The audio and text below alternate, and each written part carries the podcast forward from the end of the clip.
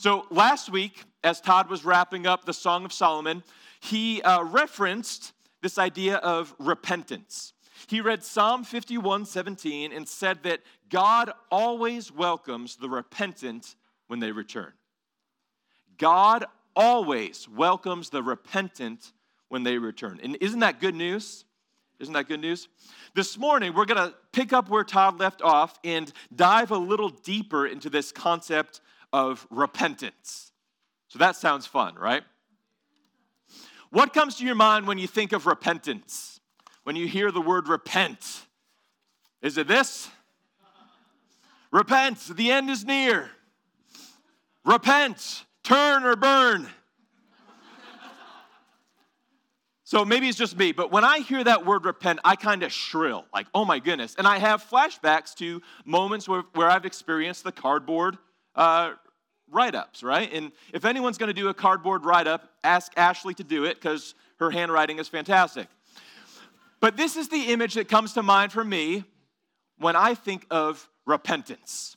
Someone standing on a street corner, angrily, arrogantly yelling, Repent, the end is near.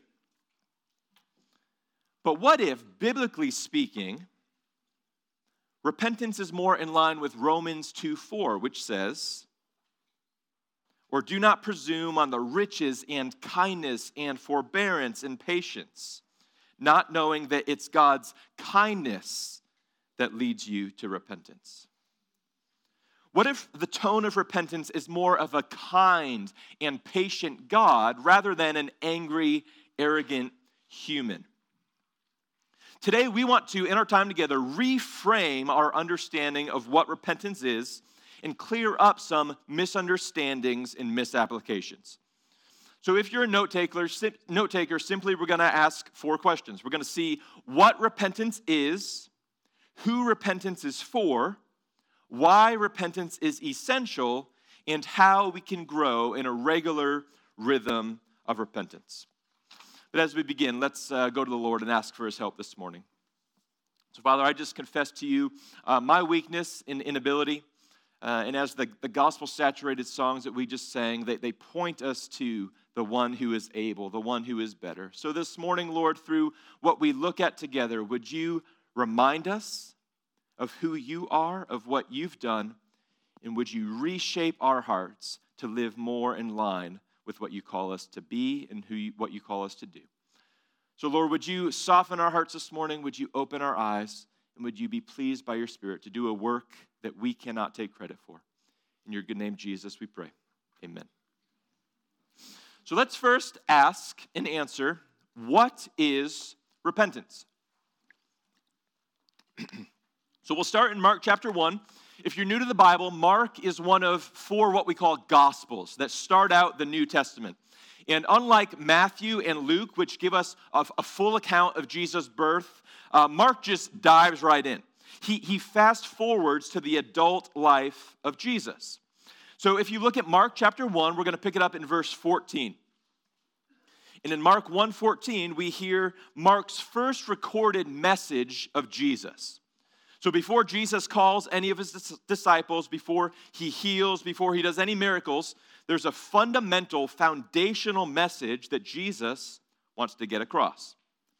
So Mark 1:14 says this. Now, after John was arrested, Jesus came into Galilee, proclaiming the gospel of God. So, the first message of Jesus, right out of the gate, is a proclamation of the gospel, which is the good news of what God has done, is doing, and will do for his people. So, Jesus, right out of the gate, proclaims the gospel. That's how he launches his earthly ministry. Specifically, verse 15 goes on, and saying, The time is fulfilled, and the kingdom of God is at hand. So, not only is the, the gospel of God good news that people need to hear, but there's another earth shattering reality at play. God's kingdom is here. Jesus is putting us all on notice that a new kind of kingdom is now breaking in because a new kind of king is now here. So, in light of the gospel of God, in the wake of the inbreaking kingdom of God, what might Jesus say next? Well, he continues. Verse 15 goes on to say, He gives us an invitation to respond to this wonderful news of the gospel in the kingdom. And here's the response Repent and believe in the gospel. Repent and believe. Can you say that with me? Repent and believe. That's response number one. Before anything else is said, before anything else is done, this is what Jesus calls us to first. The initial, most fundamental response to Jesus, his gospel, and his kingdom is repent and believe. And these are two sides of the same coin repent and believe. To repent is to turn. Repent and believe often go hand in hand, which we'll unpack a little bit later. But for now, let's drill down a bit deeper into this idea of repentance and clear up a serious misunderstanding. So here's misconception number one about repentance repentance is not first action oriented, repentance is first thinking oriented. Here's a definition for you repentance is a change of mind and heart that leads to a change of direction and action. Repentance is not first action oriented, it's first a change of mind. Right? Romans 12, be transformed by the renewing of your mind. And it's as we encounter truth about God, our thinking begins to change and we start seeing things differently, right? We understand God more clearly and see His grace more deeply as our thinking is changed. We begin to see ourselves more accurately and our sin more severely as our thinking changes. Repentance begins when truth captures and changes our minds and then funnels down into our hearts, which also begin to change.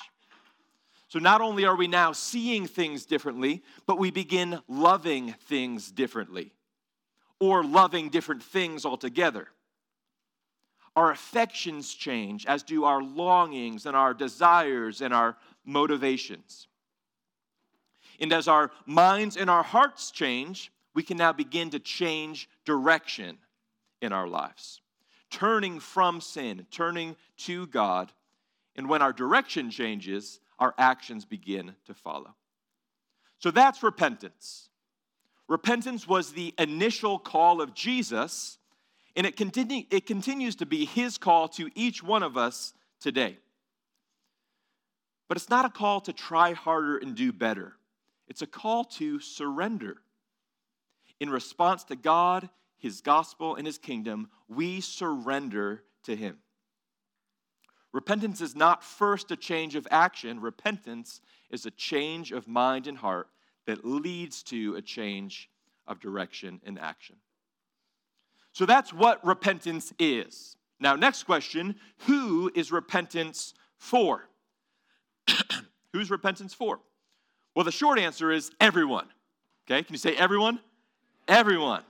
I'm included, you're included. Everyone needs to repent. 2 Peter 3 9 says, The Lord is not slow to fulfill his promise, as some count slowness, but is patient towards you. Does that sound familiar to what we just looked at in Romans 2 4? He's patient towards you, not wishing that any should perish, but that all should reach repentance. Repentance is for everyone. But here's another misconception that needs to be cleared up repentance is not a one and done activity. Repentance is a lifelong response. Repentance is not merely the way a non Christian becomes a Christian, though that's true. A non Christian must repent to become a Christian. But repentance is more than that. Repentance is a posture towards God that we adopt at conversion and continue to practice our entire lives in Christ. Let me say that again. This is important. Repentance is a posture we adopt at conversion and continue to practice our entire lives in Christ. Just like we never move on from the gospel, you hear us say that all the time. We don't move on to the gospel, we just go deeper down into it. Just like we never move on from the gospel, we never, never, ever move on from repentance because repentance is our right response to God and His gospel. So, those of us in this room this morning who aren't yet in Christ, in order to become a Christian, to be adopted into God's family, you must repent and believe in the gospel. But the good news is you don't have to initiate that experience. Acts 11 18 says that God is the one who grants repentance that leads to life. God is the one initiating your repentance, and it will lead to life. So receive that gift this morning and respond to God in repentance today. Maybe you might hear Jesus call directly to your heart this morning as he said in, in Mark 11, where he says, The kingdom of God is at hand. You repent and believe in the gospel today. So maybe you need to repent initially today, and that is, that is fantastic. We'd love to help you do that. But for those of us who have already responded to Jesus' initial call to repent and believe, what might he be calling us to today? Simple answer repent and believe. Again, repent and believe. Repent and believe. Repentance is a call to both non Christians and to Christians. We become Christians through repentance, and we continue as Christians through repentance. All right, any historians in here? Anyone good at history? Okay, sweet. Does anyone know what happened on October 31st, 1517? Halloween. Okay? Yeah, nailed it, dude. Yeah. Were they celebrating Halloween back in 1517? Well, either way, Martin Luther on October 31st, 1517, nailed his 95 theses, theses, theses, theses to the door of the Wittenberg Chapel in Germany. So, this was a document of concerns that he had and wanted to debate the, the, the leaders of the Catholic Church on uh, regarding to some uh, unhealthy things that he saw in the church's practice and theology. So, Luther's move to do this was, was quite radical. And the Lord used it, I think, to spark a worldwide movement of Protestantism, a movement into which we've been brought into today. But do you know what the first thesis of the 95 theses was? Back there. All of life repentance. Thank you, Susan. Martin Luther, 95 things. The first thing he says is this When our Lord and Master Jesus Christ said, Repent, which we just looked at, he willed the entire life of believers to be one of repentance. The entire life, not one and done, not bits and pieces, the entire life of believers is to be one of repentance. Remember, uh, repentance is a posture we adopt at conversion and continue to practice our entire lives in Christ. So, kids, let me ask you a question. We're glad that you're here with us this morning, too, by the way. Super simple quiz. Three questions. Ready? What do fish do? Man, you guys are sharp. Yeah, you're ready to go back to school tomorrow, huh? Yeah. So, fish swim. What do birds do? Man. Parents, you got some sharp ones in here. Fish swim, birds fly. What do Christians do? Man, you guys are all fantastic. Excellent. I heard someone say this once. I, I can't remember where or who, but someone once said, and it stuck with me birds fly, fish swim, Christians repent. It, it's what we do, it's how we navigate life through our spiritual environment. In light of the gospel, in the wake of the kingdom, followers of Jesus, Christians, those who are in Christ, we are people who repent. So we've seen what repentance is, who repentance is for. Next, why is repentance essential? And specifically, we're going to ask why is repentance essential for Christians? Okay, why is repentance essential for Christians? Let me give you three reasons. I'm sure there are many more, but here are three that, that I thought of. So, first, repentance is a vital sign of life in a believer. Repentance is a vital sign of life in a believer. Matthew 3 8 uh, says that we bear fruit in keeping with repentance. So, how do you know if you're alive in Christ? How do you know if you're growing healthy in Christ? You look for the fruit of repentance in your life. Like any tree, you gauge its life and its health by what you see, right? Is there any fruit on this tree? Is it healthy fruit? If not, it's likely a dead or dying tree, right? So if you've been made alive in Christ, the fruit of repentance will grow in your life. You'll bear fruit in keeping with repentance. But not only will you bear fruit once, you'll keep on bearing fruit.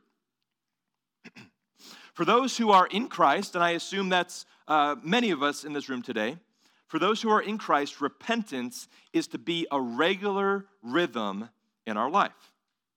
And if it stops becoming a regular rhythm, our patient and kind God will use His Word, His Spirit, and His people to lead us back into repentance.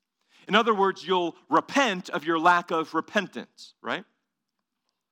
Repentance is a beautiful gift, it's a kindness from God to those who are in Christ. So if you are not regularly repenting, and if you're not being led to repent of your lack of repentance, it may be a sign. It may be a sign. I don't know, but it may be a sign that you don't yet have life in Christ. And that's okay. You, you can come to Him today. You can repent and believe for the first time today. Repentance is a vital sign of life in a believer. Secondly, repentance is a primary means of growth as a believer. It's a primary means of growth as a believer. Without repentance as a regular rhythm in our lives, we'll become stunted and stall out in our spiritual growth. We'll become stunted and stall out if repentance isn't a regular rhythm. Because repentance is a means of grace that underlies and actually unlocks so many of the other spiritual practices that we engage in. So, take Bible reading, for example. Without repentance, change of mind, change of heart, resulting in change of direction and action, how effective will Bible reading actually be?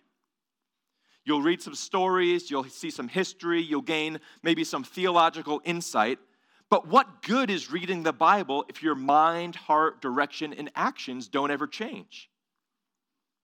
But with repentance, unlocking the Bible for us, with repentance, Bible reading becomes transformative. As the Spirit of God opens our eyes and convicts our hearts, He changes us and conforms us through the truth of His Word. Tim Keller has said uh, that pervasive, all of life repentance is the best sign that we are growing deeply and rapidly in the character of Christ. So, how do you know if you're growing? You look at your life of or lack of repentance. But I think it's important that we change our perspective on the size and scope of repentance. Here, here's another misconception repentance shouldn't be viewed as this big thing. It's, it's, it, it's not always a big thing. It's not like going on vacation where you save up all year and then go do something once a year. Repentance is not like that. Repentance is more like brushing your teeth, something you do daily, hopefully, right? Something you do multiple times a day, ideally. As Christians, we repent of big things, sure. We repent of small things, and we repent of anything in between. Repentance shouldn't be viewed as this big thing. It's subtle and often small, but it's essential. As the sermon title today says, we repent, rinse, and repeat. Repent, rinse, and repeat. It's something we do every day, multiple times a day, as the Spirit leads us into repentance. So maybe that's an application for you. Uh, this is kind of silly, but as you're brushing your teeth this week, every time you brush, whether it's once a day, twice a day, three times a day, use it as an opportunity to repent and believe in the gospel. Repentance need not be a big thing. We repent of the big things and the small things. So, why repentance? Well, it's a vital sign of life, it's a primary means of growth. And third, this is really important repentance affects our experiential relationship with Christ. Repentance affects our experiential relationship with Christ. A sense of deep communion and fellowship with Jesus will not be experienced if we're not regularly repenting of our sin. Now, don't hear me say that our sin affects our standing in security if we're in Christ. In Christ, through the gospel, we are absolutely safe and secure for all eternity due to our union with Christ, right? Nothing, Scripture says, no one, Romans 8 says, can change that. Not even our sin or our selfishness. But our capacity to enjoy the fruit of our union, of our union with Christ, our ability to feel, to sense, to rest satisfied in all that He's given to us in the gospel, is greatly affected, positively or negatively, by our repentant or unrepentant response to God. Repentance affects our experiential relationship with Jesus. And we'll see this momentarily in the story of David. So, repentance or lack of repentance absolutely affects our communion, our experience of communion and fellowship with Jesus. So, some of you today, you feel distant from God. Repentance may be the way back to closeness. There may be other factors involved, but repentance could be a first start if you feel distant from God. Others of us in here, and, and I'll throw myself in this camp, uh, some of our affections for God, our affections have grown cold towards the Lord. Repentance is likely the way back to warmth and relationship and communion with Him. And some of us in here are running purposefully away from God. And repentance is absolutely the path back for you today. Come on home, Jesus is saying. Repent and believe in the gospel and experience deep relationship with me, Jesus is saying. All right, so last question How do we repent?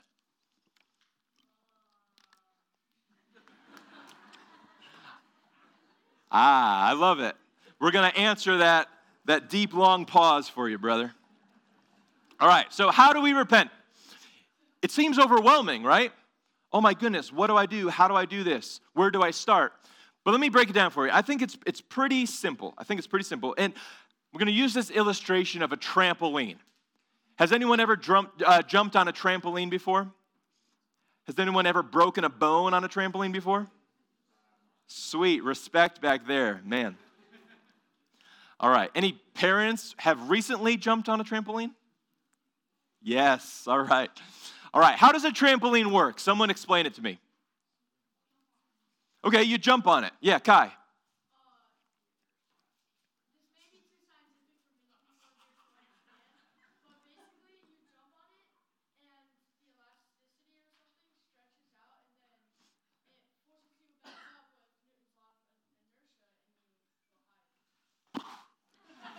Elasticity. That's exactly how it works. Thank you, Kai. So there's, there's springs and elasticity. That's the best word I've said all day. And when you jump on it, you go down, and then Newton's law propels you up, right? The deeper you go down, the higher you go up. So when my kids were young, uh, Brooke, I think, was four, uh, Nora was two, Callie was just born, my mom got us a trampoline. And uh, it was so cute watching them go out and try to figure it out. And at two and four years old, you're about, you know, 20, 30 pounds, they were just kind of like, right? There was no depth and no height. But now, if they were to go out as a 10, 8, and 6 year old, they go down pretty far and up pretty high, right? And if I were to go out as a full grown man, the, the experience would be even greater, right? And I would probably end up in the hospital. The deeper you go down, the higher you soar up. Repentance is kind of like that in the life of a believer. So take a look at this image. This, this is not original to me. Um, I, I stole this from someone somewhere, but I find it helpful. We're going to kind of walk through this together, and I think this is how we repent. So, notice a few things. So, first, at the top, if you can see it, there are two important gospel realities. I am completely sinful on one hand, yet in Christ I am simultaneously fully accepted. So, both of these realities, simultaneously sinful and accepted, must be held together. That's the tension that we're talking about here. That's the starting point. Then, flowing from these gospel realities, you see the two arrows one down, one up. So, we, we bounce down in repentance and we soar up in faith. And as we just talked about on a real trampoline, the deeper you drop in repentance, the higher you can soar in faith. So, as the Spirit leads you and grows you, and you age in your faith, and you put on more spiritual weight, you begin to not only repent of the surface sins, which are things that people can see, things that just come right to mind, but you also begin repenting of the deeper things, the, the source idols, the things that are in our heart that affect everything we do. And unless you spend time getting there, you don't know what's actually operating inside of you. So, the deeper we can drop into some of the source idols, the higher we're propelled in faith. And many of you have been there. You have gotten down to the core of things, and the Lord has just propelled you up in faith beyond what you ever thought was possible. Because that's how a trampoline works. All right, look on the left hand side. Notice the three phrases that accompany repentance. So, we see our sin, we own our sin, and we turn from our sin. This is how we repent. So, what I want to do, I want to walk through each of these phrases using the story of David from the Bible. And, and we're, we're given some insight into David's journey of repentance through a few Psalms that he wrote after his infamous infidelity and murder to cover it up experience. Anyone remember that from the Bible? Infidelity, murder, the Lord eventually led him to repentance. The two Psalms we're going to look at are David's reflections on that experience. So let's start with Psalm 51. And specifically, we'll look at verses 1 through 5. And as we read this, I want you to notice how David saw his sin and how he experienced heartfelt conviction over his sin. So, Psalm 51, verses 1 through 5. Have mercy on me, O God, according to your steadfast love, according to your abundant mercy, blot out my transgressions. Wash me thoroughly from my iniquity and cleanse me from my sin. For I know my transgressions and my sin is ever before you. Against you, you only have I sinned and done what is evil in your sight so that you may be justified in your words and blameless in your judgment. Behold, I was brought forth in iniquity, and in sin did my mother conceive me. So David sees his sin, doesn't he? In verse 3, he acknowledges that it's ever before him. Verse 4, he sees that his sin is first and foremost an offense against God in verse 5 that it's, it's much more than a surface sin, it's more than a behavioral issue, but there are some source idols of sin spun deep into the fabric of his being. Here in Psalm 51, we see David's deep sorrow over his sin. We don't see any defensiveness in this passage, do we? Defensiveness can often be our default mode, and if you know David's story, it was certainly his initial response when being confronted. Defensiveness, we don't see any of that here. We see a heart of repentance that sees his sin. And what we can gather from this is that the Lord had led him into repentance. Through his kindness, had led David into repentance. And then from a heart of repentance, David sees his sin and is deeply convicted about it. Both he and we are in desperate need of God's Spirit to open our eyes to see our sin and to lead us into heartfelt conviction over our sin. So that's the first thing. See your sin. Because from there, we can go on to own our sin. Own our sin through open and honest confession of it. Turn to Psalm 30, 32. Psalm 32. This is another psalm that David wrote reflecting on his repentance. Psalm 32, again, we'll look at verses 1 through 5. David writes Blessed is the one whose transgression is forgiven, whose sin is covered. Blessed is the man against whom the Lord counts no iniquity, in whose spirit there is no deceit. For, and, and David is talking about initially here, his initial response. For initially, when I kept silent, my bones wasted away through my groaning all the day long. For day and night your hand was heavy upon me. My strength was dried up as by the heat of summer. But then, verse 5, eventually, David continues, eventually I acknowledged my sin to you, and I did not cover my iniquity. I said, I will confess my transgressions to the Lord, and you forgave the iniquity of my sin. Verses 3 and 4 in this psalm are striking, and they're startling. Because what David is saying is that apparently there can be a connection between unconfessed sin and our own physical health.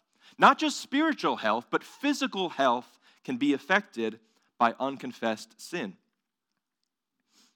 When we don't own our sin, our sin can and will, in various ways, own us. When we don't own our sin, our sin can and will own us. One writer and pastor has said about these verses, he says this What we see here is a law of life in God's world. If you bottle up sin in your soul, it will eventually leak out like acid and eat away at your bones. Unconfessed, unrepentant sin is like a festering sore. You can ignore it for a while, but not forever. Yikes, right? So many of us have been there. I can look around. Many of us have stories of, of concealing sin, hiding sin, and eventually it just eats away at our soul and our mind and our bodies until we repent. Some of us in this room are here right now. There is sin eating away at your soul and maybe affecting your body. And others of us will eventually get there if we don't repent and believe today. The, the truth is, if we don't confess our sin and own our sin, our concealed sin will own us. But here's a beautiful reality of the gospel 1 John 1 9, right? Let's read this together.